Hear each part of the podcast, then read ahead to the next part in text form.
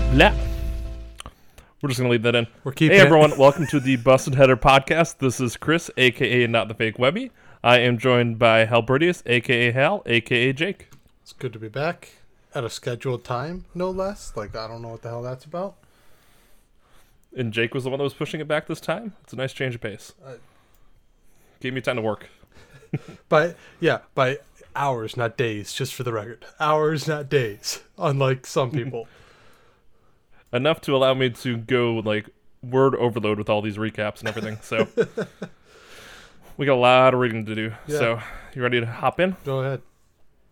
All right, so we're going to take this on a game by game kind of recap and kind of talk about the team, the Pistons, then before getting to kind of an overview uh, and our, some archetypes at the end. So starting off, we go with the Pistons at the Magic. So for that game, the Magic kind of got off to a hot start in the first quarter, especially from your boy Franz, um, and Pistons just never really had a chance to come back. Cade was rough that game, then kind of that was his little bit of a a weak spell for a game and a half. Um, had eight points on three of 17 shooting, 0 of 5 from three, and only four assists and two turnovers.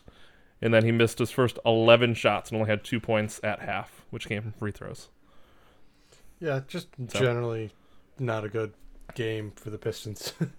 I, I don't Yep. know that there was a whole lot you were uh, you wanted to take away from that game. To be honest. Nope. So let's move on to the fun one. we got one fun one in this, and it was the Pistons beating the Cavs at home, 115 105. And the Pistons started off just ice cold to start. 0 of 15 in the first four, or they were down 15 to zip after the first four minutes before Frank Jackson kind of brought us back into the game. Um, he was 4 4 from the field, 3 3 from deep. So a nice hot uh, kind of first quarter for him to keep us in it. Um, and then the Pistons kind of pulled away in the fourth after a couple uh, big second halves from Cade, Sadiq, and then Stu in the fourth quarter. Yeah, that one. Any was, thoughts on that? Was definitely a, a Cade game.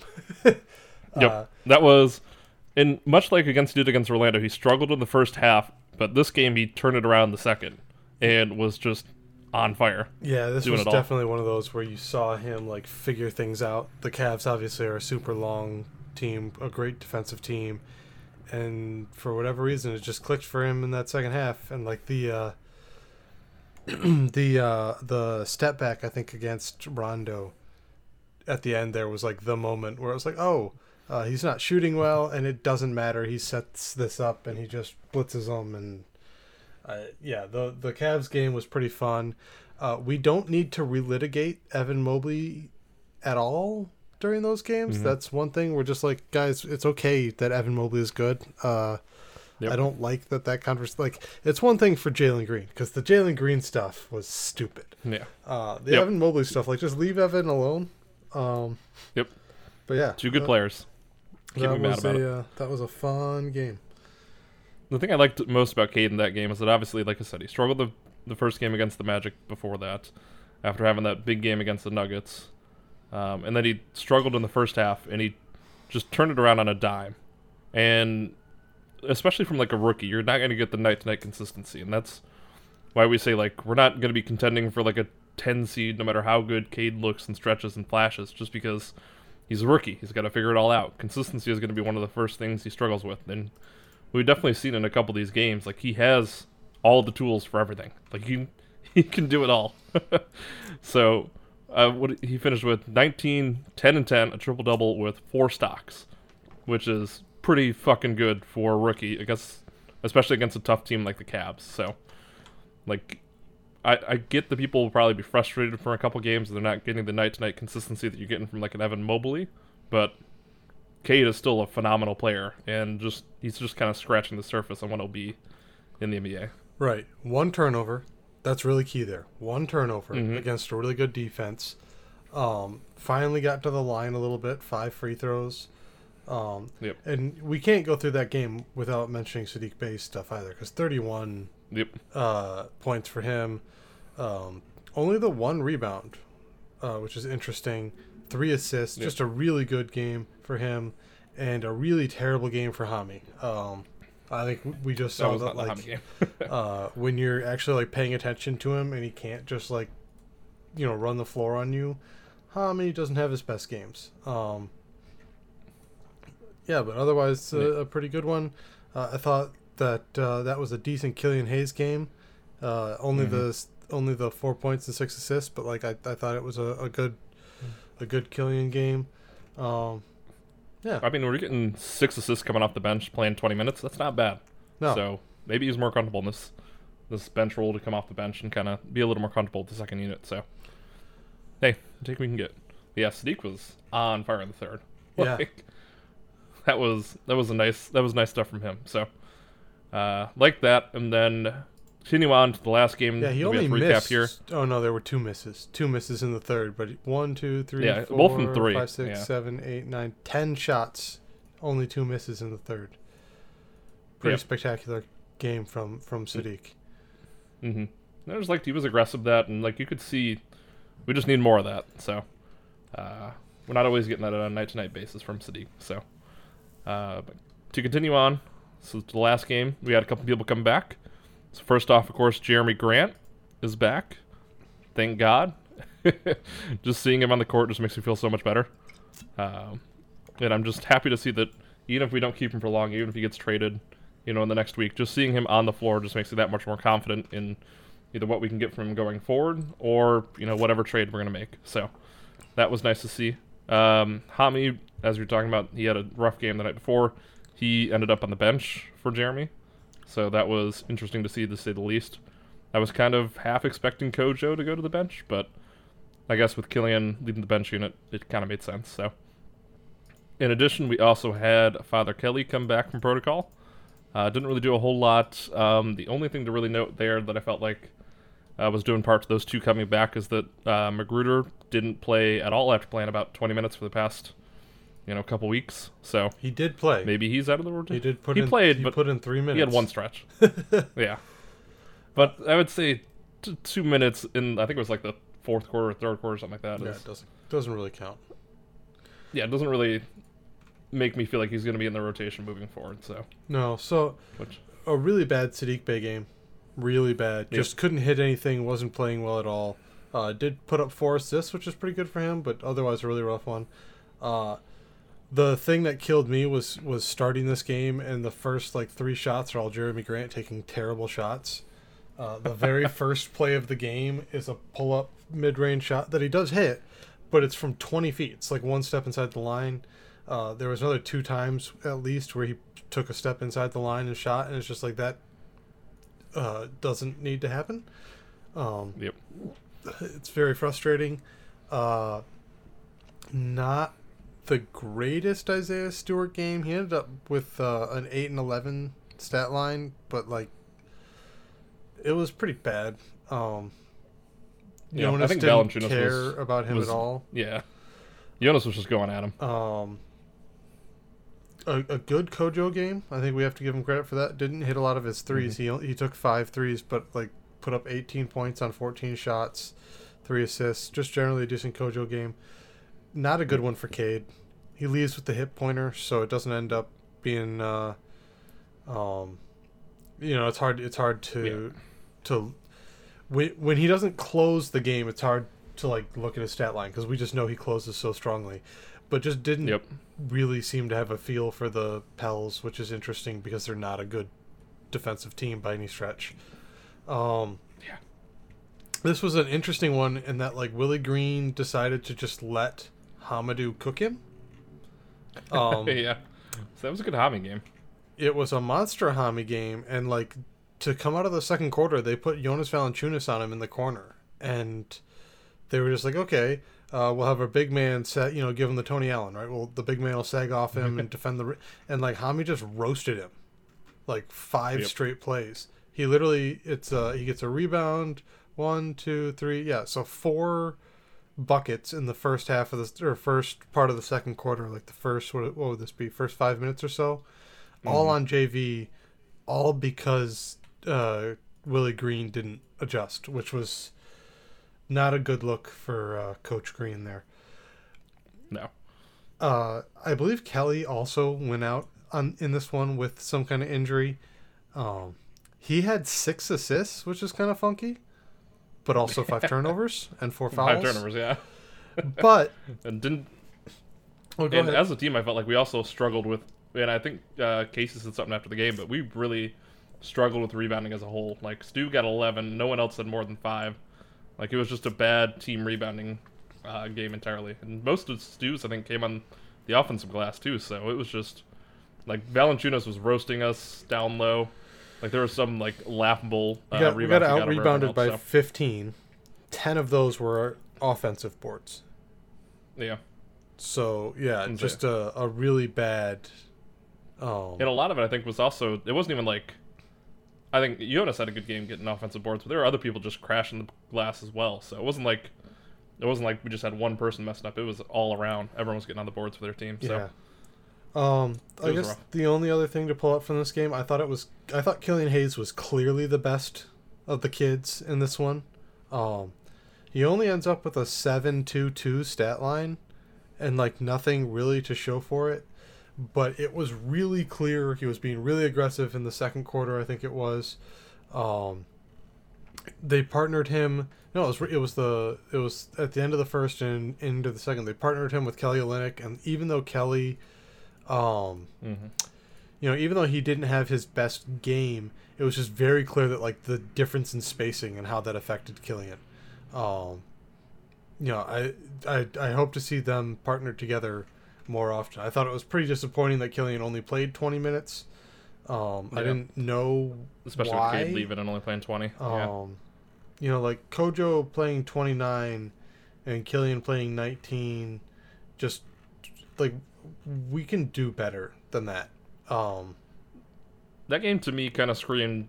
Cade went down in the third, and we were up actually a pretty good amount. I think we were up 15 um, before the the uh, Pelicans just kind of took it to us. But that kind of to me screamed like a Dwane Casey. I'm gonna like play some of my you know veterans and try and get a win, which I didn't really like.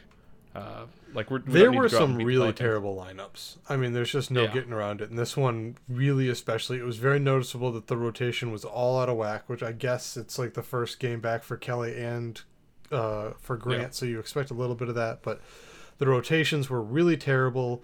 Uh, he once again refuses to like stagger anything. It's all bench, all, um, Mhm. all uh, starters, all bench, all starters drives me insane. it it just like we've we've done a lot of Casey stuff on on here on this pod and like he's had some strengths he's had some weaknesses but like the fact that he never ever adjusts like there are a lot of people who are like oh he's a good coach he's developed these players yet he got fired in Toronto because he couldn't adjust. Point blank end of story. He couldn't adjust in games. And we're seeing it now where like he doesn't understand that you can sub somebody if they have if they have a matchup issue. Right? Hamidou Diallo has has his four buckets in a row. He's absolutely cooking and he gets subbed and doesn't come back in for 20 minutes. Yep. Like I think that's just it's just more to like Casey doesn't like if someone's hot, he doesn't pay any mind to it. He, does, he doesn't care if somebody's hot. He doesn't He wanna- doesn't he doesn't care if move it. somebody's cold. He doesn't care if it's very clear that there's a that there's a partnership that works better than another. He doesn't care. He starts his starters. He rotates his bench. They play, you know, relatively equal minutes for the most part, which is ridiculous. Uh, it, it's it's so tiresome because you just know, like, there is almost no point now uh, where I'm like clipping certain times of the game. Like the end of the second quarter, I just end up not clipping stuff because I just know Casey's going to run nonsense and the lineup is going to suck. And I, I'm just I'm really tired of that. Um, in Mhm. general, I think between those two things is the reason like once the Pistons actually have to get good and they have to start winning games, like those two examples, the lack of going with someone who's hot and kind of knowing who to play with who, and also kind of rotating through like not having just bench unit starter unit, bench unit starter unit. Those are the two things that frustrate me most about Casey and are the two reasons that I like I get that he's everyone says he's doing a great job, you know, developing these young guys and all that, and I'm not I'm not going to completely disagree on that. I think he's done a he's done a pretty good job of getting them along. Uh, but once you know the going starts getting tough and we need a good coach, that's where I'm at on Casey because I don't trust him to like really win games because of his coaching. It's I think he- like the biggest adjustment they've made this year is going to an even more aggressive defense. Like that's been the noticeable thing and hmm uh, that's in large part, I think, because uh, and now I forget his name. Uh, Sean Sweeney went to Dallas, and Rex Kalamian came in. Well, Yeah. guess what? The most the more aggressive defense is one of the biggest reasons they're not doing so hot. Yep. Like the so you say you, that. you changed assistant coaches. You adjusted to let the assistant coach run your defense, and your assistant coach is getting you burned on the back end over and over and over again. I I don't know. I it's frustrating, especially because like Casey's thing as an assistant was that he was like the guy who uh, invented the the ma- or like schemed the Mavericks when they took down the Heat, and hmm like that was his calling card. So I don't understand why it's such a problem for the Pistons now. But Yeah. It's I mean, just the amount of like open threes I see other teams get versus when I'm watching like other NBA games. That specifically is just like you can tell that a team is over rotating, just like not being aware of what's going on. Is those open threes and stuff like that. And I feel like that's been the Pistons' biggest struggle on defense. So in today's NBA, limiting three point shots is one of the main things you got to do. I feel like they're not doing it at a good enough pace. So, all right, but while we talk about the bad, we can also go talk about the good the good things of us being bad, which is the Pistons are now one game behind the Magic in the tanking rankings, with 12 wins to the Magic 11. Uh, that puts us two ahead of the Rockets and three ahead of the Thunder. So, Pistons looking good in the offseason tankathon. yes, Woohoo! um, yes. We come with a I'm just very excited. we need to come up with a slogan for Paolo, like get pummeled for Paolo. Plummet for Paolo. That's a tough one. Hmm. Bomb for Banchero. Uh, it's not bad. Blow it up for Yeah, I think- It's two on the nose. I like the bomb for Banchero. Blow it up is we're infringing on KOC. It's it's two it's two on the nose. Um, Yeah. All right, last little bit of news here. Uh, Josh Jackson has been out day to day with a back injury. Uh, Mhm. This is uh, a back injury somehow sustained on that game where he got ejected. Uh, I'm not entirely convinced that there's a real back injury and that he's not just being benched and they're just trying to like hide it. Uh, I was trying to figure out where exactly like that happened and couldn't come. I couldn't find any any details on when it. It's just like hey, he's been out with a back injury. Yeah. Who knows? Not there's a whole lot of minutes for him anyways. So No, and he's the uh, sneaky gets traded at the deadline because I think some people are frustrated with him candidate. Um, Mhm. Also, I guess we got. I would. Oh, go ahead. I was gonna say like he's also a very important salary piece in any Jerami Grant trade I think as well. So Yeah, he's a pretty flexible one. Uh, I guess the other thing, quick to mention there, is that Cade does have a hip pointer injury. He's currently listed uh, as questionable for Thursday's game. Uh, we're recording Yep. this on Wednesday, so um, Yep. Upcoming schedule: we play home against Minnesota on Thursday, as we were talking about, and then Friday back to back um, against Boston at home before going to Minnesota on Sunday. So that is the upcoming schedule at a glance. is it weird that like I actually think Minnesota might be harder than Boston right now? no, that's expected, and I don't like Minnesota, Like, Towns has been on fire this year. Um, well, it's not weird in that like that's how it is in the standings. Like Minnesota is better than Boston by just a little bit this year. Uh, oh Mhm. no, I take it back. Minnesota has a fifty-one percent win percent, and Boston has a fifty-one point nine percent win percent. But like, okay, I just like Minnesota a little better, and that's I. I mean, two years ago, if you'd said that out loud, people would have shot you. So, Yep. all right, moving on. and I feel like this is a perfect chance. I'm going to jump over the Michigan Michigan State recaps. I think you don't want to talk about that anyways, Oh, we um, and go to it. the Uh, the the one about thing that literally just This is a good dropped right before we uh, started potting Yep. is that Harbaugh is coming back. woo woo. Yeah, I'm happy. you're yeah. This- his- I don't- I his didn't wanna- a bad bit.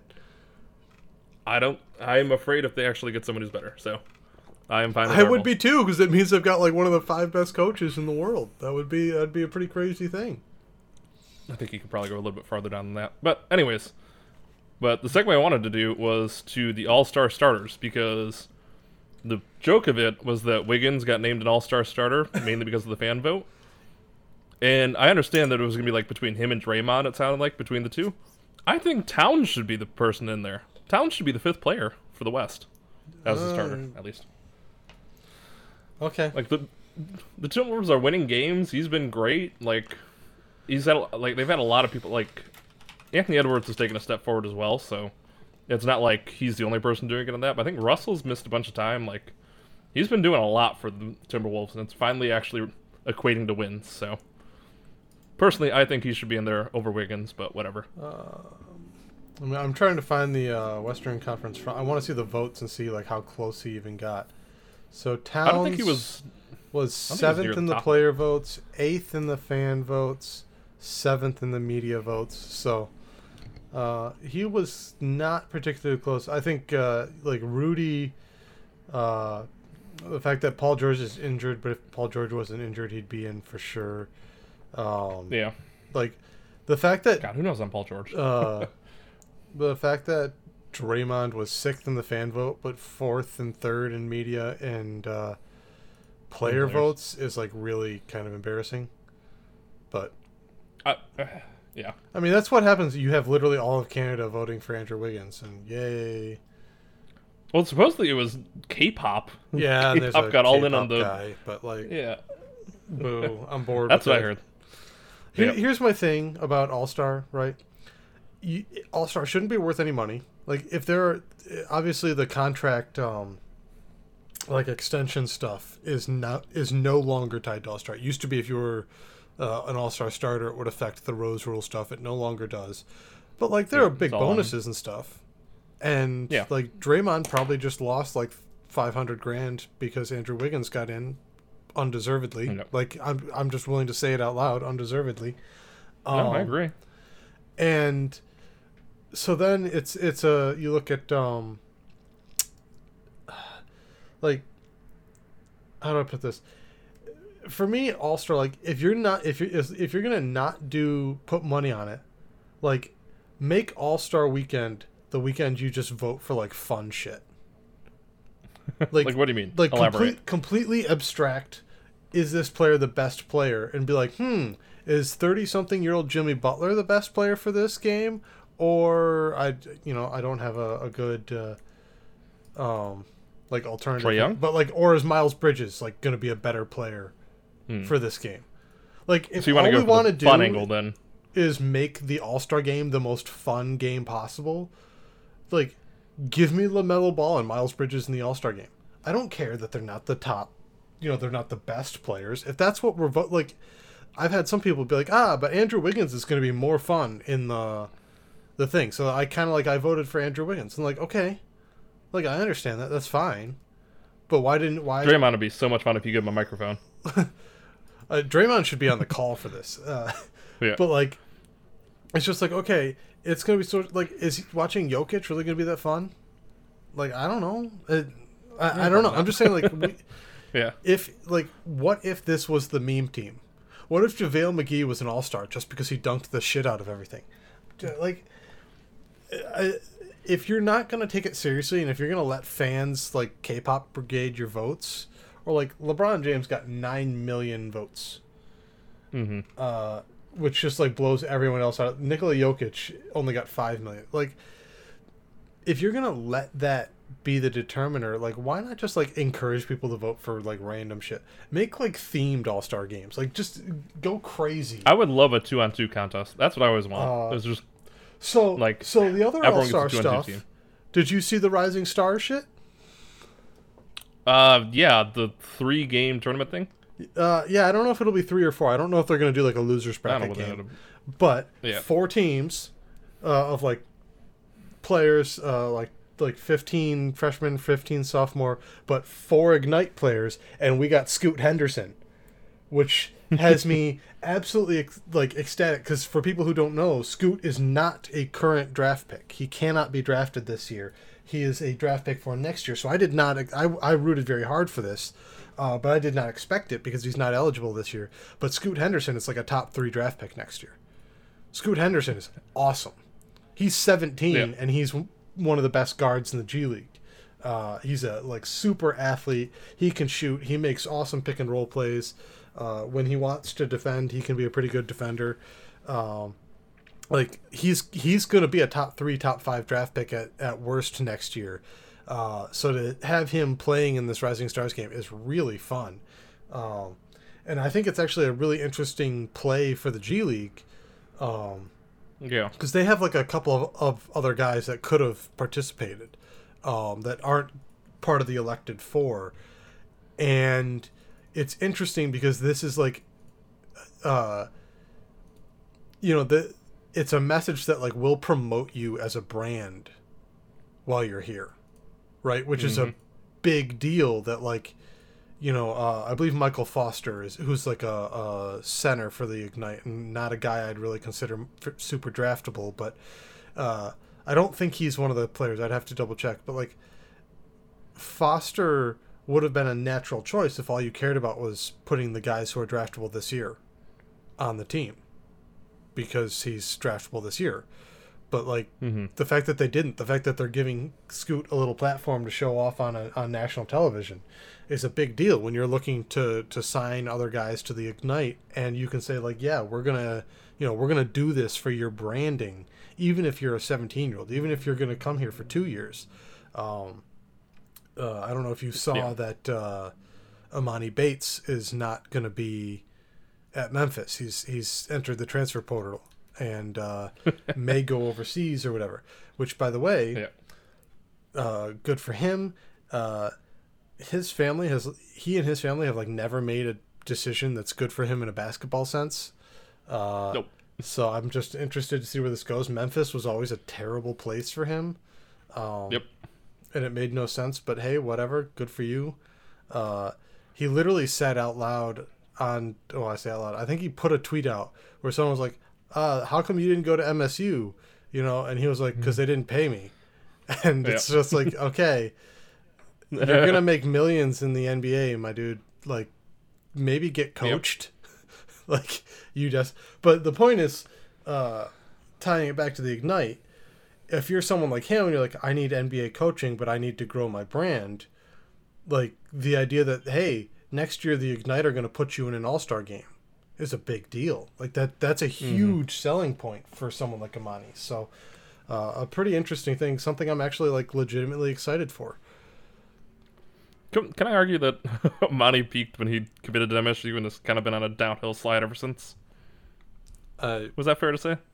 Uh, peaked? I don't know. Um, like his was... value peaked, I would say. Like I feel like he was like number one recruit, can't miss next to Kevin Durant, and then proceeded the next. I mean, so year of basketball and the, the so thing, on and so forth. The thing fall. about Emoni is that everyone was like, "This dude's generationally awesome," when he was fourteen yeah. And he stopped growing. And if you listen to any of the guys who like are actually watching high school scouting and, and doing their scouting there, uh, all of them were basically like, yeah, we've just been sliding Emoni in our draft boards for like the last three years because he grew to six nine with a sing- six nine wingspan or whatever it is, and it stopped there. So like yeah. for for a long time, he was the cream of the crop because he was you know a shooting guard at you know six ten or whatever, playing against other like freshmen and it just isn't the case anymore. And like that's how, uh, you know, um, uh, guy on your Wizards now, Isaiah Todd, um, yep. who was the Michigan commit who ended up going to the Ignite, was the same way. Where Isaiah Todd was a six ten, you know, point forward for several years. And I was like, yeah, this is currently he's the best dude in the class, and he ended up being like the thirtieth dude in the class because everyone else just finally caught up. Um, so I don't, you know, like Emoni's value is still growing, right? Like his stock is still growing because he's going to be a better player next year than he is this year. So like certainly that's the case, but like his his value relative to his draft class, probably not. Uh, he also happens to be like next year's draft class is like as stacked as the Cade class. Like Scoot is one of the best guard prospects we've ever had.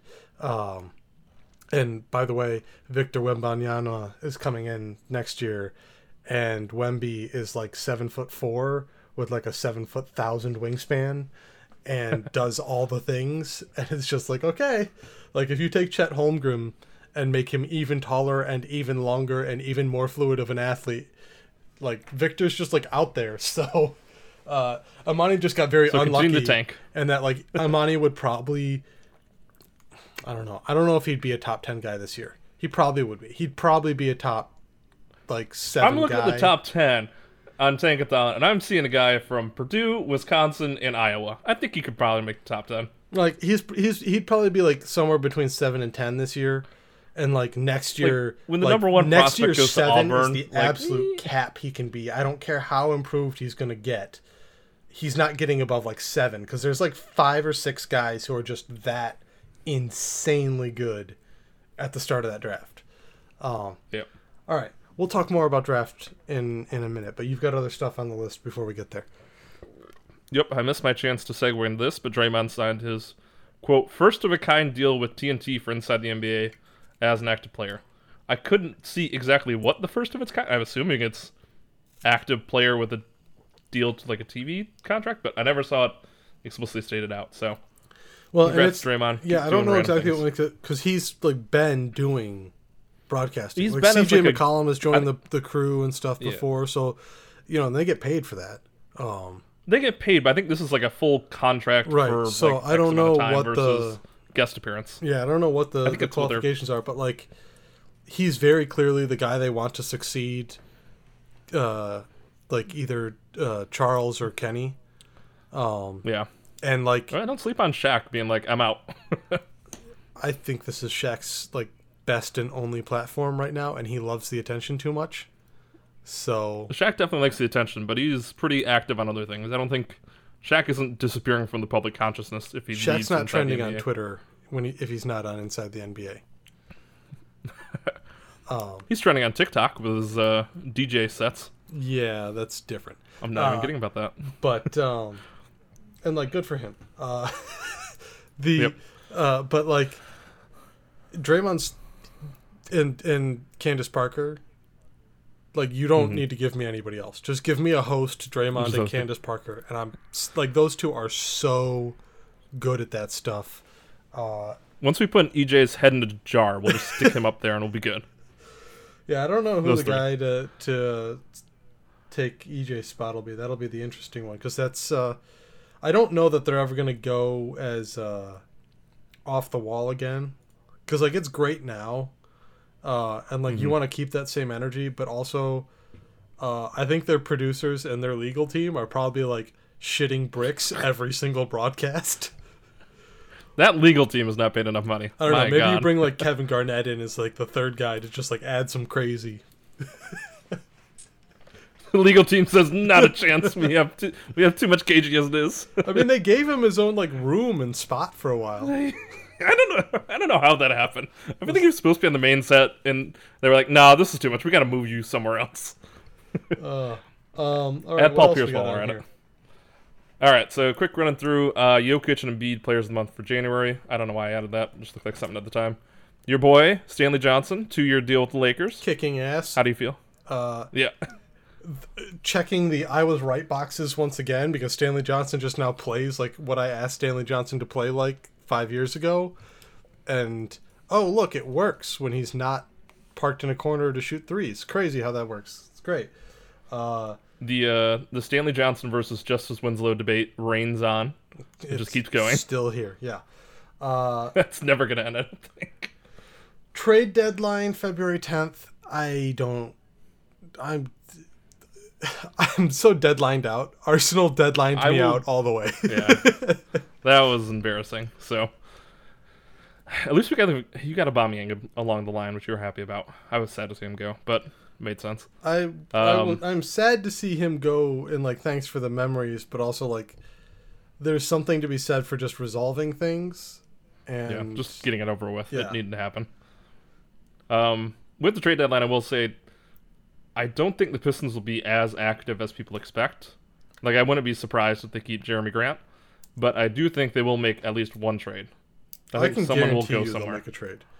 Troy Yeah, Weaver's okay, been the not- most like the single most active GM in the league since he got the job. They will be making trades, uh, and I'm Yeah. I think Grant is probably gone, but um, I we'll- think he'll we'll probably do be gone, but I wouldn't be shocked if for he the deadline. Uh, what is that? Next Wednesday? Two Wednesdays? next Thursday. Next Thursday. So we'll do something maybe right before, and then maybe we'll have to do like a weekend pod or something afterwards to talk about it. I don't know. Um, we'll see where the Sounds good. schedule falls. The Yep. uh, what what do you have on here? I Why I are we talking about the know if we ended up- Bulls? I don't know if we ended up saying this last week, but I had shit in my I timeline. Come on, I man. snuck in a game of the week or game of the weekend, I should say. And this is the Bulls toasting the 76ers. The Bulls lead the East, and the 76ers are tied uh, with the Heat for second. So, if you're watching some non-Pistons basketball, that one's on this afternoon or Sunday afternoon. So, Since when do we talk about non-Pistons basketball? You're fucking weirdo. I Just throwing just something in talk there. about national TV. For the people. place the Yeah, this is- haven't this been in decades. Jake, hold on. Let's let's let's do a quick housekeeping note. Jake sets a section called "Around the League" and expects me to fill it out, and I fill it out with stuff from around the league, and then he gets mad at me for it's putting stuff from around the league. been there for a year and a half, and we've used it twice. Like, We've been using this sheet for like three months. What do you want from me? Uh, all right. So Let's get back to the Pistons. Uh, the I guess the last news bit here is Cade's rookie of the month for January. Well deserved. Woohoo! Uh, Yep. Josh Giddey is still the rookie of the month for the other conference. Still, November, December, and January. He's got it every single month. And I've looked and like, there's no one else that really makes sense. Like, there's no early picks to the West besides Jalen Green, who's kind of shit the bed or been hurt for most of the year. I was surprised there wasn't like a Herbert Jones. That's the New Orleans guy, right? yeah. But I'm like, surprised he didn't get it for January just to switch it up. Defense doesn't yeah. win no, Player of the Month awards, and that's Herb Jones's I mean, thing. he was actually doing decent offensively as well. Not like Giddey's setting the world on fire. I love Giddey. I gotta preface that. I like Giddey a lot, but I'm like, how has he gotten it every single month? But there's no, no competition, so It's the flowing locks. All right. So I guess the one thing we spent last week giving a little bit of props to Cade. So I guess we want to take a Mm-hmm. few minutes this week and just give some props to Sadiq. Uh, I know I certainly was really hard on him to start the year. Um, I was on the Lockdown podcast a couple times talking about how uh, how rough he was doing. He's Mm-hmm. really made huge strides, uh, basically ever since Jerami went out.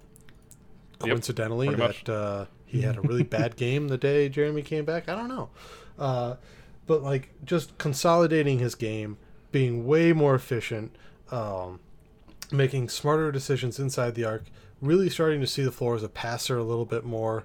Um, like every little thing is ticking up, ticking up, ticking up. Uh, exactly what you want. Like I've said before, I'm really frustrated that Dwane Casey gets a reputation for like being a player development guy because we basically don't have any successes to point to here in Detroit. And like this stretch from Sadiq is like the best example of a guy under Casey's tenure who's like making leaps. And they're not just like, oh, it's a freshman figuring out the league leaps, but it's like, hey, like these are decision making leaps, these are processing leaps. This is a guy who's not just uh um you know, not just getting used to the speed of the game, but also like seeing new things and using new skills, using like whole new dribble moves. Um, you know, he still can't really like take on guys off the dribble when they're like sagging off him, but he's like completely rebuilt himself as a guy in triple threat. If you come up to him, uh, he's he's pivoting into angles and like getting his first step now using using like Carmelo Anthony triple threat moves. That wasn't there last year. like that wasn't even Yeah. close to there. And now he's getting three, four drives a game off these actions. Uh, you know, just that's a huge step for him to figure that out. Even though his like shooting is is like mediocre on the season, he's still only. Uh, I think he's thirty four percent, and like just for reference, Kelly Olynyk is like thirty two, and like Jerami Grant's like thirty, and Killian Hayes is like twenty nine something. So like I think he's like four percent better than Killian Hayes right now. Like his shooting is really bad from outside, especially considering who he's like his reputation is. But in spite of that, he's being way more productive because he's getting to the line. He's like doing all these little things, and it's just really, really good to see at least one guy make you know big strides forward for once. Yeah, and, I, and like you said, I think the biggest stride forward for Sadiq this year has been attacking, which is something that I think we've talked on a lot. We've talked it in the offseason, we've talked it during the year, and it's something that like this year Sadiq's three point shooting has gone 38% last year, which let's be honest, it was probably a little bit high. I don't I don't think I would expect him to make over like a third of his three point shots. So it was a little bit high. This year it's kind of gone back to life at 33%. So back to maybe be- a little bit below where we expect, but kind of more in line. But the thing that I like most about him is that he's gone, he's taken double the amount of two point shots than he had last year, and he's shooting them at about the same percentage. Last year at 45, this year at 44.4. And especially, I'm still trying to pull up the stats to the exact amount. Uh, but I feel like over the month, or since Jerami has gone out, he's also taken an even bigger step forward in terms of taking those shots and making even more. I don't have the exact percentage up, so bear with me on that. But the other thing that has really taken a step forward uh, when Jerami has gone out has been those free throws. He's, Yep. he's now sh- he's now shooting almost four a game, whereas last year he was shooting two, and he started out this year shooting probably just above that. So he, that he shows the shot two a right game there. for the first 24, 25 games, and he's shot like four games since. That's a huge Mhm. leap. Um, you know, that's not totally. Uh, what? How do I put it? It's not like it's just that his touches have increased, so his like free throws have increased. Like his decisions have changed in a meaningful way. You don't just make two free throws out of thin air. Like that's not. Uh, you know, a lot of people will be like, "Oh, that's just one shooting foul," you know, or just maybe two shooting. Like, that's actually a big. Sh- like, people don't understand Mhm. that. Like, if you average six free throws a game, you're already at like uh, the top third of the league in free throw attempt rate. Like, that's a big deal. Um, you know, we think like James Harden is crazy for uh, how many free throws he gets, and like a good James Harden game is like eleven. So just like going up two free throws doubling your free throw rate is actually a huge deal. Uh, so yeah, like it's it's really good to see. Mm-hmm. Yep. And as you said, a lot of his uh, improvement this year has been with Jerami Grant out. So we'll get a good indication here over the next couple weeks if this was something that, or excuse me, I should say over the next week, to see if this is a difference between not having Jerami Grant there and kind of taking the ball away, not letting Sadiq get into the spots that he wants to get, or if it is just an improvement that he's made and he can play around someone like Jerami which will be really interesting with the trade deadline coming and Jerami possibly going out to kind of get see if he can play with someone like a Jerami Grant or even Jerami Grant, or if we need someone who needs the ball a little bit less to play around him for him to be successful. Yeah, This goes back to your point about games do we mosaics and everything else. Um, how many games do we have?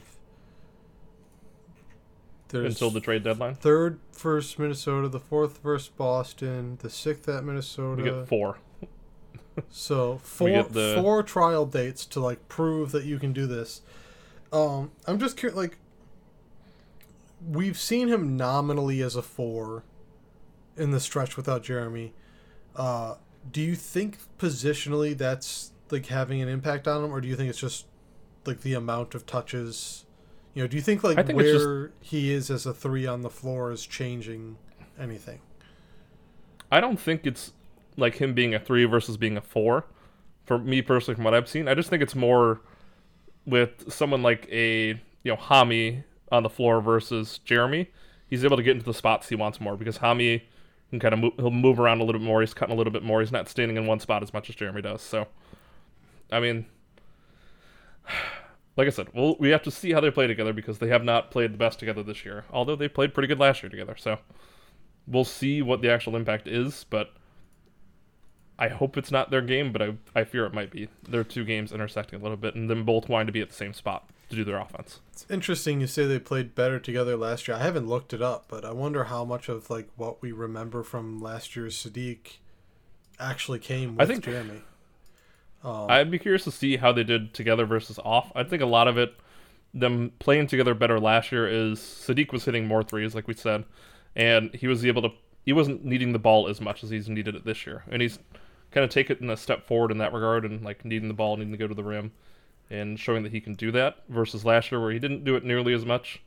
And I'm sure Cade factors in that a lot too. Like Cade's taking the ball a lot as well. So yeah, I'm just I, interesting to see. I can't remember off the top of my head with how many games Jerami missed last year because like he sat out with the fake injury like 20 Um, Yeah. I, I just like I don't I mean- remember enough well enough I think- without studying it how much like that changed. I think it's probably like 15, 20 games at the end of the year or something like that.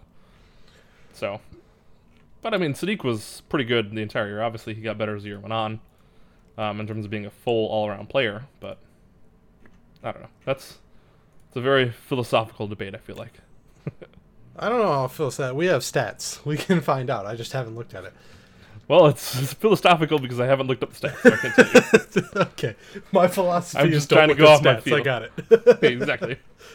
Well, my, my philosophy is look at the stats when you have the time, but I don't have the time to look at the stats, so I got to figure it out on the fly and go off memory. All right, you ready to move into draft stuff? Or Your is there something thing? else you Let's wanted to, you wanted to hit? You're good. All right. Let's jump right in. We got a lot to do in the draft. We we have a lot to do, and we will. Uh, we're going to talk about a whole bunch of guards today. Um, Whole bunch. we're going to talk about uh, Jaden Ivey again. We touched on him before, but we'll we'll do a quick recap. We're going to talk about Johnny Davis, Ben Mathurin, uh, Adrian Griffin Jr. or AJ Your boy. Griffin, uh, and Ty Ty Washington, and we'll go into more depth and detail on these guys. I'm sure later, but I want to bring them all together because I kind of want to talk about like what archetypes uh, and and and what they what they are, but more importantly, like what we feel fits best for this team if you were to end up drafting a guard. Um, So let's let's start with the the different prospects, right? So we talked about Jaden Ivey, uh, kind of your Westbrookian athlete, right? Like just a freak athlete when it comes to to uh, explosion, but also like chaos incarnate. Like I don't remember how much I meant what you know what I said to be honest with you on that podcast, but like Ivey is one of those guys. He goes up for a floater, and it looks like he's riding a bicycle in midair. like his legs just That is a beautiful visual. shit. Um, like when you think of like your perfect like scoop layup, like a Dwyane Wade scoop, you know, and this beautiful like line from the ball down to the tips of your toes as like you extend out. Like when Jaden Ivey does a scoop layup, first of all, he never does a scoop layup. Second of all, he only like he doesn't do them because when he tries, his whole torso just goes flying apart and like reconstitutes underneath the rim after he falls. There's like he's just everything about him is just like unharnessed energy being thrown around. And sometimes it ends up in games where he's like 25 10 and 10 or something and like you're like oh my god this is the best player in the draft. And sometimes you're just like wow that's that's a lot. It's just a Yeah. lot. Uh you know so he's all transition all rim pressure all kickouts. Um you know maybe some defensive potential but like it's not as like realized as you would hope. You know so in Ivey you have this guy who's like a two guard, you know, that that kind of fakes being a one guard in transition, but like isn't a half court guy, right? So like I'm trying to think of like do you can you think of a player now that you think like fits that archetype? That's like more of a half court score, not really doing or More, not much more half-court score to- transition, not much half court, and like it's all chaos. Maybe am I watching too much Pistons basketball, but Hami seems to fit the bill for that a lot. And so uh, Hami's interesting because like, uh, I don't like Ivey's shot, but like Yeah. he's shooting well, and Hami just can't shoot.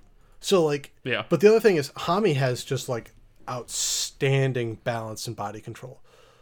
Like Ivey never Yeah. does those sweeping, like finishes. Like he's falling around and like he just like uh like the John Wall type athlete is not who he is. Right? Like if you think if you picture in your mind the difference between like peak John Wall and peak Russell Westbrook and like how they move, like he's very much on the Westbrook side of that spectrum. hmm So I'm I'm trying to think of like what that is in the NBA. Maybe it's like an early Oladipo type thing. Um, Yeah, you know, that's but fair.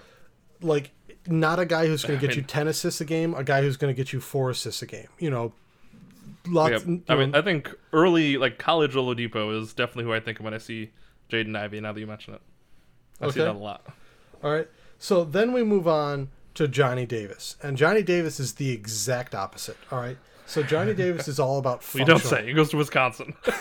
He, of course, it's gonna be form over function, well, or uh, he's he's all about like functional athleticism. He's not a bad athlete, but he's not anywhere near the level of Skywalker that Ivey is. But uh, he's much better about like staying on balance, and you know, like he's a better defender because he just like stays on balance and moves his feet and you know stays strong through contact. He's a much better shooter. I don't. He's got some like really funky stuff in his shot where like his wrist cocks. Funny, I think I mentioned this on another pod, but like his wrist cocks inward, and then at the very last second, as he brings it up, Yeah. he flicks it out in like a lines. And if you only snapshot that moment, you're like, oh, that's a great looking shot. And if you snapshot like anything before that, you're like, oh, that's like there's some How does this stuff. there's some stuff in there. Um, and actually, he's really interesting in that he, uh, his guide hand gets behind the ball on him. So like his his wrist will like flex so far that the ball would like roll off his fingertips. So he has to like put his guide hand behind it. Uh, lots of funky stuff with him, but the dude is making everything in mid range. He's just his he's he's like uh like if CJ McCollum was like six five, and you just had this guy who just like makes crazy amounts of off the dribble mid range shots, just a really smooth shot maker, but also like he's six five, much stronger than your CJ McCollum, and like actually plays good defense. That's where you're at with Johnny Davis. So also again though not your playmaker not your point guard right? Very much a, a secondary guard but one that's on the ball a lot doing a lot of self-created offense. Um, and then we have a guy in ben Mathurin right? He's your prototypical 3 and d guy. Two dribble limit. You are not allowed to dribble. Uh, great athlete in like like north south sense. Pretty good defender who's like overrated for what uh like he gets the 3 and D you know archetype moniker but like isn't actually that good a defender. Um but is a good enough athlete that like he makes impact defensive plays and stuff and like will pr- if he wants to be a good NBA defender he's got the tools. Um but like easily the the the guy you can pigeonhole the fastest. Like Ben Mathurin is your your Danny Green, your your Kentavious Caldwell Pope, a little bigger than those guys, but like that's what he does. And then we get to I think the two guys that are maybe the hardest to to pin down in AJ Griffin and Ty Ty Washington. Uh, let let's go to Ty Ty first because I think Ty Ty is you want to save your favorite for last? I don't know how to talk about AJ Griffin because all my comparisons are of players that are like really good in different ways. And I, so we'll get to AJ in a second. But so Ty Ty is like an awesome mid range shooter. Um, also a Kentucky guard. We take all Kentucky guards with grains of salt because Yep. Calipari. uh, but like a really good mid range shooter who isn't a great three point shooter. So some like uh, Tyrese Maxey stuff to him there Yeah, I know. I was literally This- thinking Maxey. this, I'm like, this uh, sounds like Maxey. he he like fits in various defensive holes without being a great defender in any single role and he's like a really good connective passer without being like a guy who makes great reads so Ty Ty is this guy that you just like plug in to spaces and he just like does good things in spaces without ever really excelling enough where you're like this dude has to be a nailed on starter like i don't think anybody's going through um like right away and being like Ty Ty Washington is my favorite player on my team. Right? Like I don't think that's going to happen, but I do think he's going to have a long career as like a guy who's just like really valuable uh, especially next to other players that like other stars. Um and so he, he's kind of fun in that way. But then we get to AJ Griffin.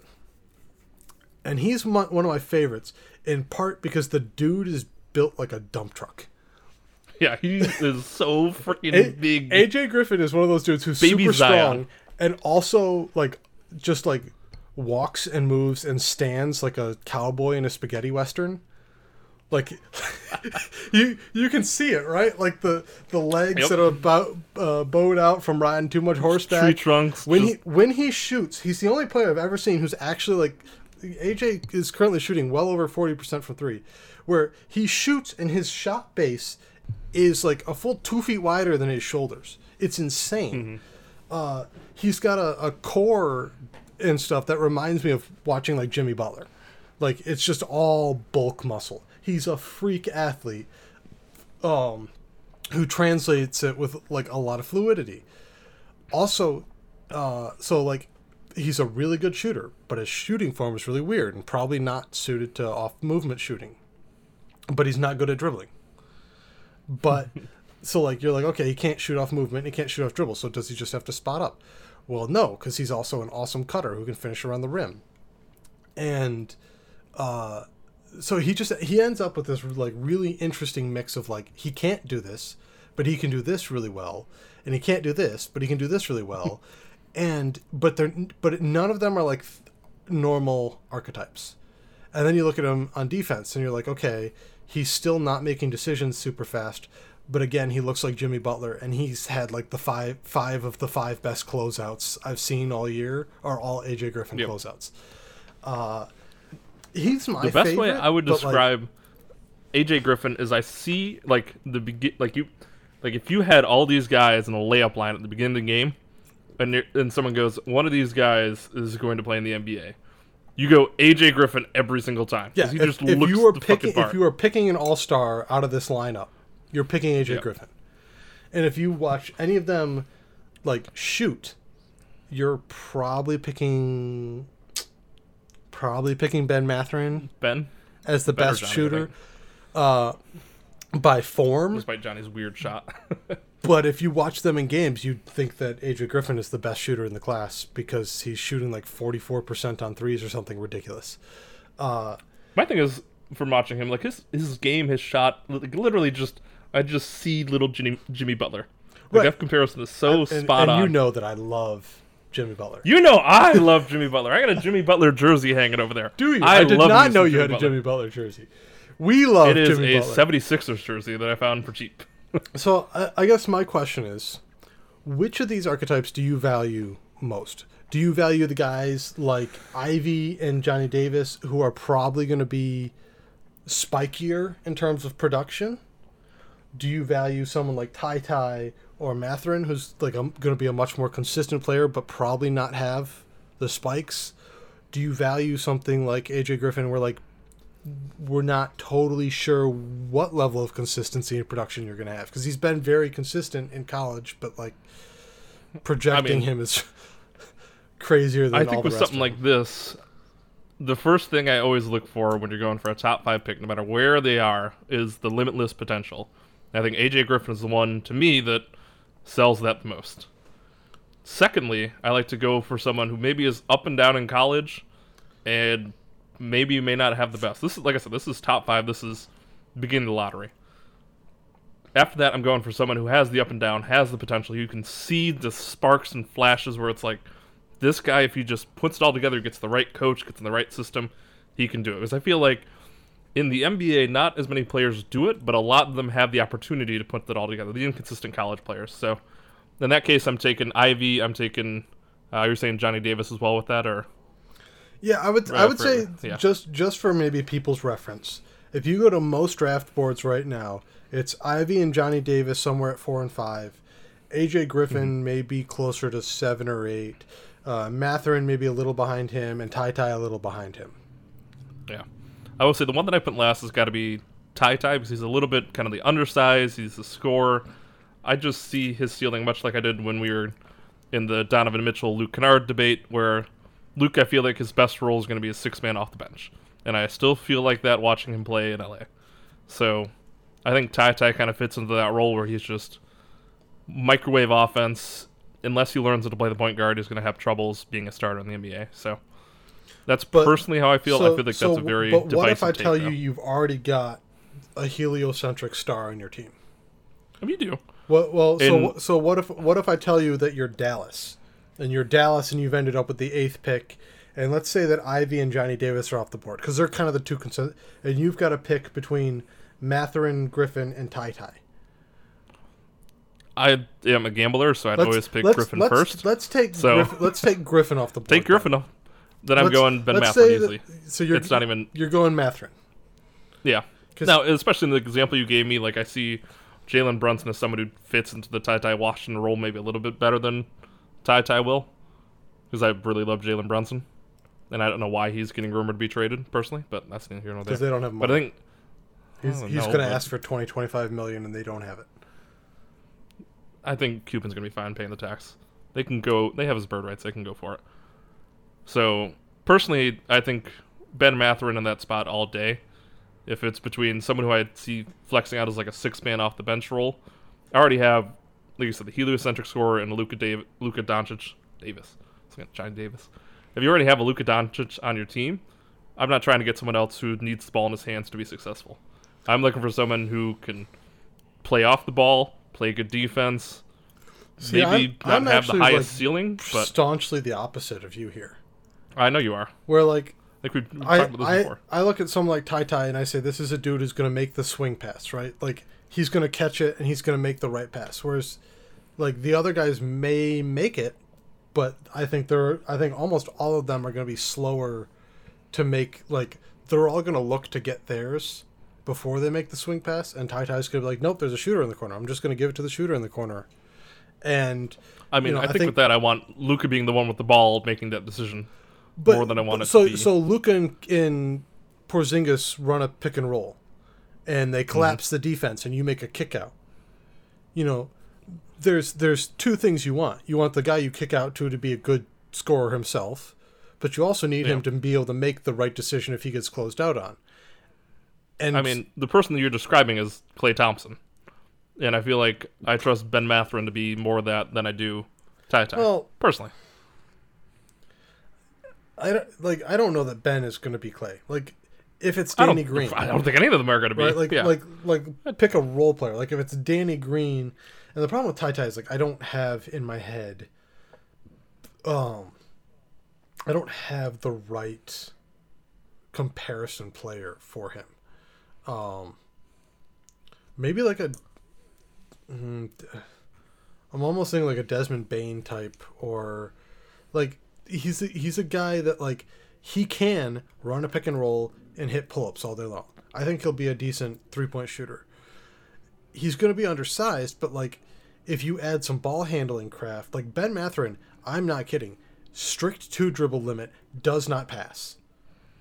that's fine with me. I have Luka Doncic. But what if you like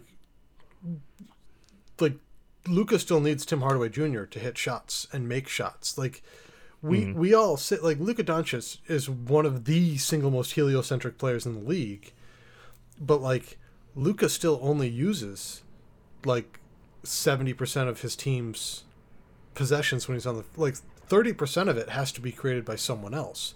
And you can either have a guy who just puts up a shot or you have a guy who understands how to cross somebody over and get to a mid range and make a kick out or something. I mean, that's fine, but I just don't see like these guys are all putting them in as wing players, like as a two, and even if you're putting it like But like, Luka let, at point, let me or- stop you there though, because like if I'd rather just have the three and D if wing. you, you say Ty Ty is a time. two, but like if you have a tall wing that's your actual point guard, he's guarding point point. guards. Like he's a like he's a point guard who isn't a real point guard. Like a lot like Lonzo Ball isn't the right comparison because Lonzo's an all defense no like guy, but like it's the it's the would you rather have Alonzo Ball Alex Caruso type where like they're not on the ball all the time but they can do smart things and contribute or do you just want Danny Green in the corner? And for me, I always I want the guy who like provides a bunch of pluses around. But I don't know. I I, I guess- think I like the positional flexibility of having someone like a like a Ben Mathurin, like a three and D guy who can play at the two. He could probably play at the three. You can put Luka at the one, two, three. It doesn't really matter, and you can still bring in another ball handler to play with those two, or you can just have Luka have the ball and have another three and D wing, and just say you guys might have sure, one but what two. about defensively? You still need somebody who can guard a point guard sized player. I mean, that's fine. I'm trusting that either if Ben Mathurin is the the defender we think he is, that he should Nope. be able to at least You slow them down somewhat. expect- you can't or expect you put him with another point player- guard. What? You put him with a you put him with a Cory Joseph, and you go Cory Right, but, Luka but this and is your this is your chance to just draft the Cory Joseph. I'd rather just. I think there's a lot more of those types in the league than there are the three and D guys. Really? I think so. I think every team has one or two guys who can handle the ball. There's a there's so many point guards in today's NBA. I'm like there's very few. There's much smaller amount of three and D wings. So personally, I'm going to take those guys all That's day not long. true. I'm gonna I'm gonna say it this way: there is more three and D players or more wings because three and D like actual three and D players are super rare, right? There's more people Yeah. that pretend to be three and D, like fake three and D guys, than anything It's three else. and like I'll try a D. Yeah, uh, don't get me wrong, but I'm still or saying those Ds and actual three and D players. And I think Ben has the potential to be that more than I see Ty Ty being the, I don't know, someone who can uh, take Luka's responsibility off, like take him off the ball sometimes, and take the ball away from Luka and kind of run the offense. But I trust see, this is where Mathurin's like, I don't want him to run the offense. I want him to be able to make good decisions out of the secondary offense. Because I think this is the thing that a lot of people get screwed up on when they look at prospects is they go, well, what's he going to do in the regular season when Luka's carrying the ball? And like, you can build the team for the regular season, that's fine. But in the playoffs, Luka gets the ball and he gives it up, and someone, you know, the team they're playing is well drilled and they actually make defensive rotations. And, you know, Luka may leverage something within the offense, but somebody else has to make the next play. And the problem that so many of these teams run into, like the, the Rockets from uh, the Harden era days, right? They're, you just surround them with three and D wings, and it, you know, they just eat up possessions in the regular season, no problem. They get to the playoffs, and it's like, oh shit, we have to have Chris Paul. We have to have somebody else here, because otherwise they just, you know, they they hunt down Harden, and all of a sudden we realize that we just ma- forced ourselves to have PJ Tucker beat somebody. Like that's what you're trying to avoid. It's just trying to make your wing, you know, be the guy that beats the other team. I mean, I don't know. I just think the comparison you're making there is too high of a stretch, and I think you can't trust that Ty Ty is going to develop into someone who can take that pressure off in the same way you can finding someone else. Personally, that's why I think I just I'm always hesitant about drafting these guys because the tweener like one and two dude who's not quite you know you you don't really want him carrying the offense as the point guard and he's probably an overqualified, you know, second person, but he's still undersized, and he still runs into the same problems there. I just personally, I'd rather just go and sign them because I feel like it's a bigger bust rate at the top of the draft versus a three and D guy that if you hit him right is you can play them with anyone. You have the lineup flexibility to put anyone alongside them. I just feel like the ceiling is higher with nailing a three and D guy than with nailing someone who's a you know a secondary ball handler. I think that's the exact opposite. I think I think if you are drafting a three and D guy, what you are trying to do is is set your floor. I think you are actively, uh, I think you are actively selling your ceiling in order to try and set a floor. That's not necessarily a bad thing.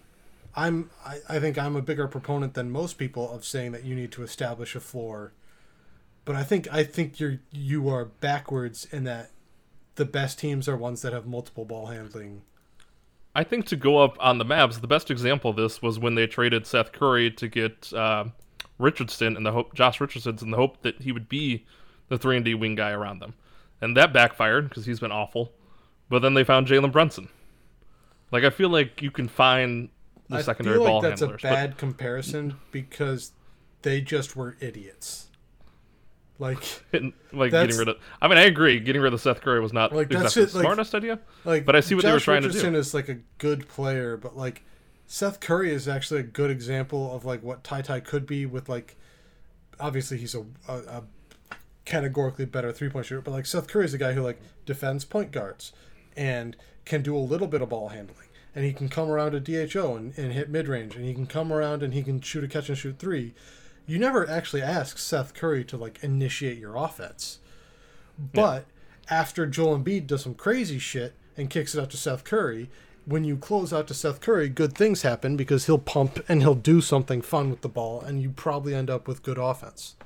Whereas if you do, if you if you put Danny Green in the same positions, like Danny Green's helping you a little more defensively, but he's not as good an offensive player, right? If you if you get Danny Green to run No. off the line, you're kind of done.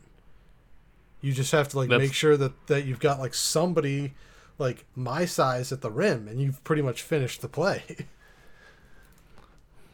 I don't know. It's a difference in opinion. Personally, I'd just I'd rather have the person who is lineup flexible, can play defense, he's not a liability on offense than I do someone I who's maybe a little bit. See, I think you're underselling Ty Ty here, because Ty Ty is not a I- liability. Like I, I think that I'm not saying he's a li- I'm saying this is the kind of guy that I want to get is a guy who's not a who's not a liability on offense. He can play good defense. He can shoot threes. You can put him in the offense. He has the flexibility. And I'd rather just try and go get someone when you have someone like Luka Doncic, either via trade because I feel like I feel like there's more guys than you think there are that can handle the ball in this league.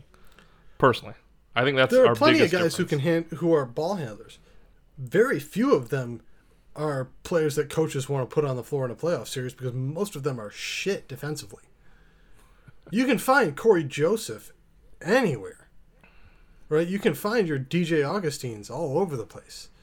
Does anybody actually want to see them in even the freaking play-in game? No. no, I mean, on and the I'm not, counterpoint, I'm not saying you don't that, exactly want to have a PJ Tucker sitting out there either, because obviously this year he's been pretty good offensively, but we've seen in the playoffs time and time again that having that you know that wing player who Oh, can't score just really stops the offense. with PJ Tucker playing a lot of minutes. That's also Giannis and a whole bunch of other stuff. I don't. Right, but but That was that's I think that's the wrong way to look at it though, because once you get past the top couple picks, right, you are looking not to get a star. You can't count on on the the sixth pick being a star. I don't think you could say that anymore. There's been so many great late draft picks. Look at a Donovan Mitchell. Look at a look at a Giannis. Like there's always okay, people for, in the end of the every lottery. single for every Devin single one of those, there are a dozen busts. That's fine. you I'm fine taking that risk But you can't be. because you you know who takes a lot more pressure off a Luka Doncic is going to be a Donovan Mitchell or a Devin Booker than it is someone else. So like I'm but- fine. But like Donovan Mitchell was a was a, a scouting mistake by a lot of people. Archetypically, he should have gone a lot higher. Like, the question is, that can happen with other people as well. It's not like it's a, it's not like uh, it's in statistical improbability that someone that came in the late lottery is going to that it's should a have been drafted statistical higher. Like, improbability that somebody who comes in the late like lottery is going to come in every single draft, be there's- the best rookie in the in his class. Donovan Mitchell himself is yes. I'm saying him individually, yes, but there are people like him in every single draft. Yes, but you can't. This is see that is a logical fallacy. You cannot assume that every that you're just going to draft that the player you drafted at 12 because he fell to 12 is going to be a star. I'm not Right. saying I'm assuming it. I'm The- saying I want to take that chance.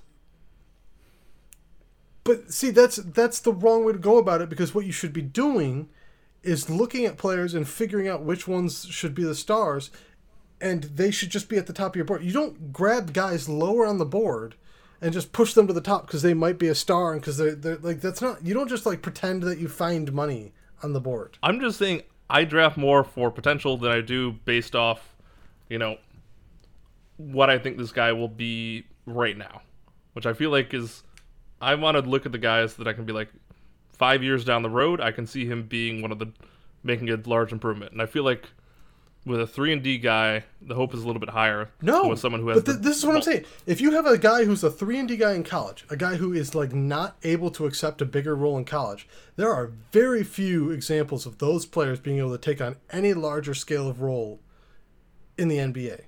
Like Paul George, the reason Paul George is such a fun story, in addition to like he's good, but like Paul George rebuilt his handle, the hardest thing to develop at uh, at the professional level. The handle is by far the hardest thing to develop because you basically have to retrain not just like the muscle memory of like using the ball and like actually dribbling. You have to like retrain your body to think about like where you can attack in space and like how you can maneuver through space with the ball. And it's a totally different like it's it, that is so much harder than rebuilding a shot, for example.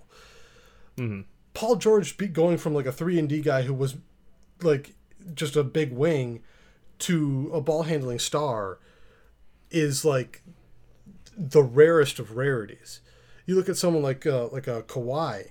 Kawhi was already doing ball handling stuff in college, so he became he he figures out how to shoot, and it unlocks all the Just stuff thinking about shooting, yeah. but he but he had a baseline of already actually being a really smart crafty player. He just needed the shooting. When you look at someone like a ben mathurin he doesn't have passing chops or ball handling chops. So the two things that are the hardest to develop at the pro level he doesn't have. So when you say you think he's got a higher ceiling What you're telling me is that you somehow think that he's going to shoot and defend and just those two things to such a high enough level that he's going to overcome guys who have like better skill frameworks spread out. And I think that's like a really dangerous way to draft because there are a lot of athletes. Right? There are a lot of athletes who can theoretically shoot, but there are not a lot of athletes who can theoretically shoot, theoretically defend, and also put the ball on the floor. Right? The G League is full of guys who can dunk the shit out of the ball and shoot, and like your your KJ McDaniels is, but KJ McDaniels doesn't play smart basketball, so he never gets into the league. and that's I think the the risk is that you you're betting on skills that look good, but if they don't like if you can't figure out how they scale, you know, you can be the best true 3 and D player in the league, but like you're not special until you like uh Malik um Bridges, right? Or Mikal Bridges, excuse me. Mikal. Like the thing that turns him from just a wing to like oh my god, we're going to max this player is the fact that he can put the ball on the floor and make smart plays and like he does all this stuff Eh, but he always had that. He's gotten better as a defender and better as a shooter and better as a ball handler and playmaker. But he always had this framework. And if you don't have that framework, you can't like that is the one thing you really can't count on NBA players to develop. If they don't have a handle, they don't have a handle. True. I think the thing that like I said, the thing I think most about that boils this boils down to is I'm gonna prioritize shooting and defense more than I'm gonna prioritize dribbling and playmaking if I already have someone who excels as a dribble and a playmaker, dribbler and a playmaker.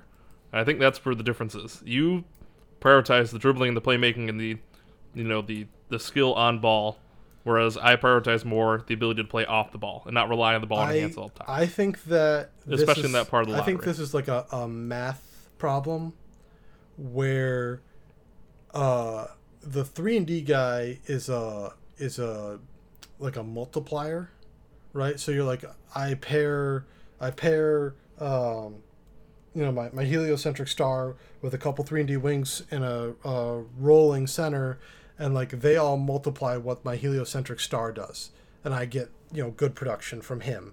And as long as I've got good production from him, I'm probably going to make the playoffs.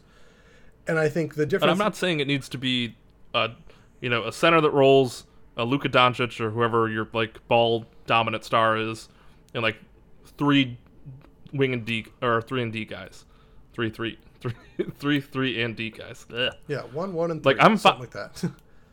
I think you definitely have to have another person who's good off the ball, but I don't think it needs to be a starter. I don't. I don't think it needs to be a bench guy.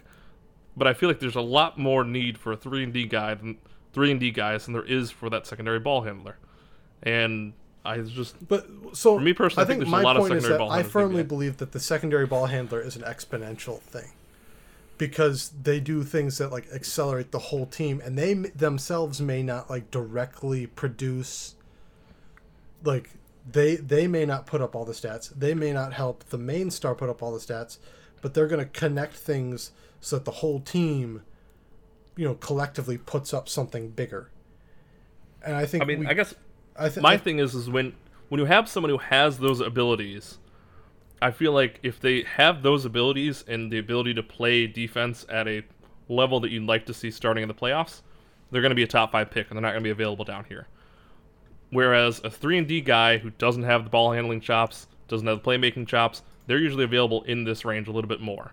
Versus if it's, if it's a ball handler and like a dribbler that doesn't have the defense, those are going to be those are going to be the guys here. I'm not saying Ty Ty is that guy. I haven't seen but like like hardly any Ty Ty play, but Like I'm just Franz saying Wagner this- is this a great range- example of this.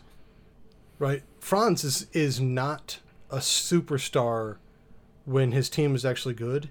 He's just the most connective player possible. Right? Like Yeah. do you want uh do you want like Aaron Nesmith you know and just like this like shooting guy or do you want Josh Green? I don't know if you've watched enough of those guys to make a decision, but like I much prefer a Josh Green type because like no, he doesn't shoot the shit out of the ball, but he's doing all this stuff defensively and passing, and like they're the same sized players and stuff. But just give me the guy that I think does more, like in fewer minutes, does more in smaller roles, but can maybe expand into bigger ones as he gets older. Like, give me that all day, right? Tyrese Maxey, give me that all day. Tyrese Maxey could have gone horribly wrong, Yeah. right? He like the what what we saw in college. You you were betting a lot that Tyrese Maxey wasn't what you saw in college. But if that's the same thing with something like Ty Ty, like all of a sudden he comes out and like Tyrese Maxey probably shouldn't be your point guard long term. Like not not your like main ball handling, ball dominant, takes all the shots point guard. But when you're asking for like who's the guy that can play around a post threat like Embiid and just like do a lot of fun stuff catching against an advantage, immediately Maxey jumps up the list way higher than you know, like a Ben Mathurin would. Well, I think for a team like the 76ers, whose main guy is more of a post, more of a big man, then yeah, it's a little bit, it's a different equation for that, I feel like. So that's where I would say, yeah, Maxey is probably going to be a But- better person than, I I don't know who, like a Mikal Bridges. I'd rather have a Maxey type than a Well, 3 know and D guy. I don't know about that. Mikal Uh, not not in the specifics, but I'm saying a player like, would you rather Maxey, have I'd rather Tyrese have. Maxey or uh, even like Sadiq Bey? I think I'd rather have Maxey on that team. I'd rather have Maxey. Right. For the would you 76ers, rather, yeah. Would you rather have that on uh, the Nuggets, Uh, same same answer. I'd rather have Maxey. the Maxey. Warriors? Sadiq. See, I think I think I'd rather have Maxey on the Warriors. No. I think I've already, I've Especially already the got, Warriors, I've like already got a bunch of what- wings. I've already, I've already got a uh, uh, Wiggins. I've already got a Draymond. I've got centers. What's the one thing they don't really have? Oh, right. I'm a saying point if you guard take stopper one- who can play off of other guys and like create I some rim if pressure you and be unique in that. for the Warriors, if you take like you got to take someone out to put them in. This is the way I'm looking at it. No, if no, I take out, right the, the- just- okay, but but I mean, just think about it, like the Sixers were good when they got him, right? yeah, Like th- this is this is what I'm saying. Like we're talking about guys that are at the top of the draft, so we're thinking about this in terms of like the top of the draft. But the the secret to the draft is that like once you get past like five in most drafts, yeah. you're it's a just crapshoot. you're just lucky Even- to be there. Like Yeah, even the ones before that, it's it's still a crapshoot. Like, Like, there's no you think about you're never confident. You don't think about the Pistons drafting at seven and eight, right?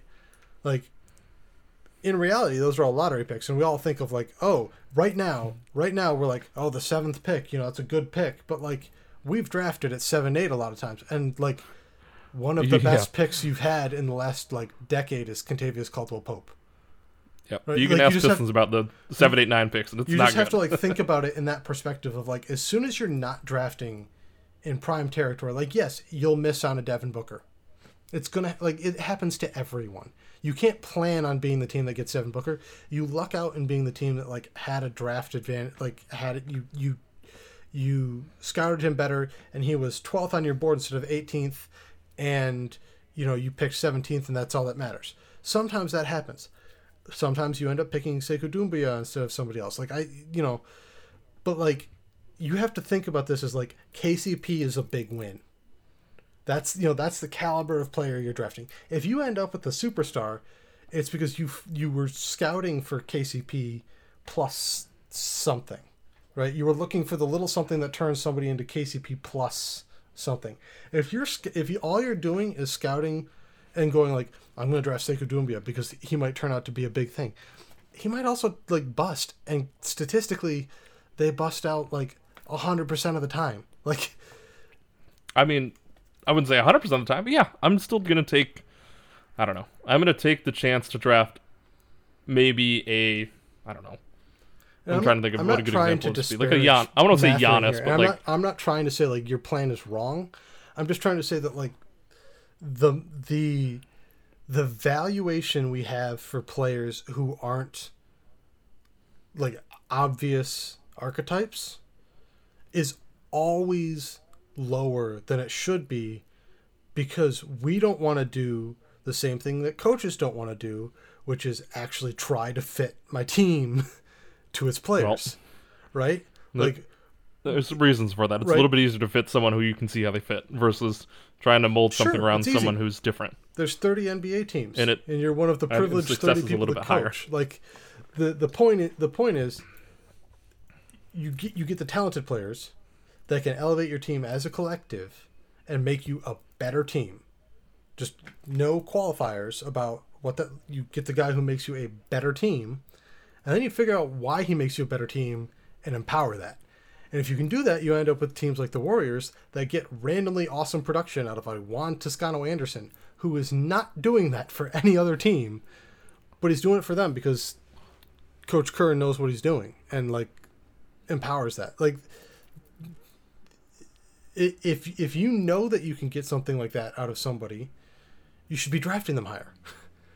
Yeah. Right? They should be higher. I if mean- you if you can if you can look at somebody and be like, yeah, he's not, you know, he's not the three and D wing that we expected, but I could do all this cool shit with this guy, and if I do all this cool shit with this guy, it's going to make us unique and give us like playoff wrinkles. Like that should be something people value so much higher than they do.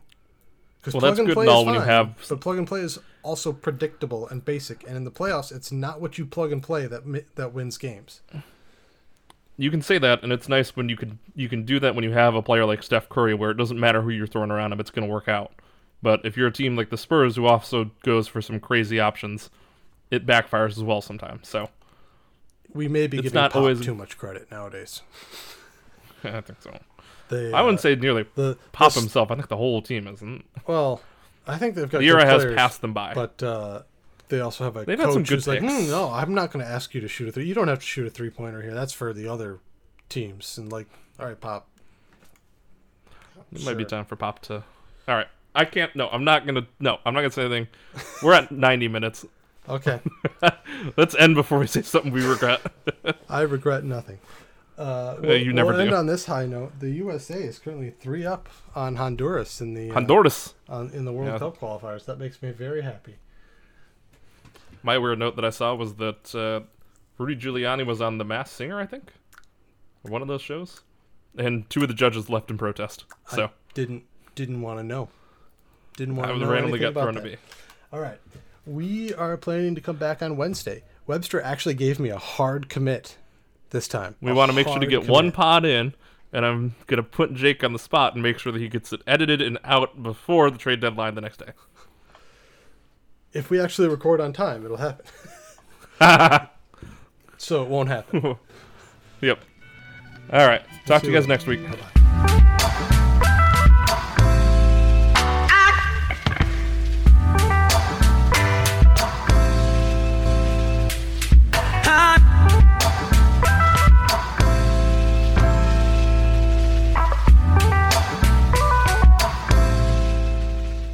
Today's music was made by Blank and Kytt.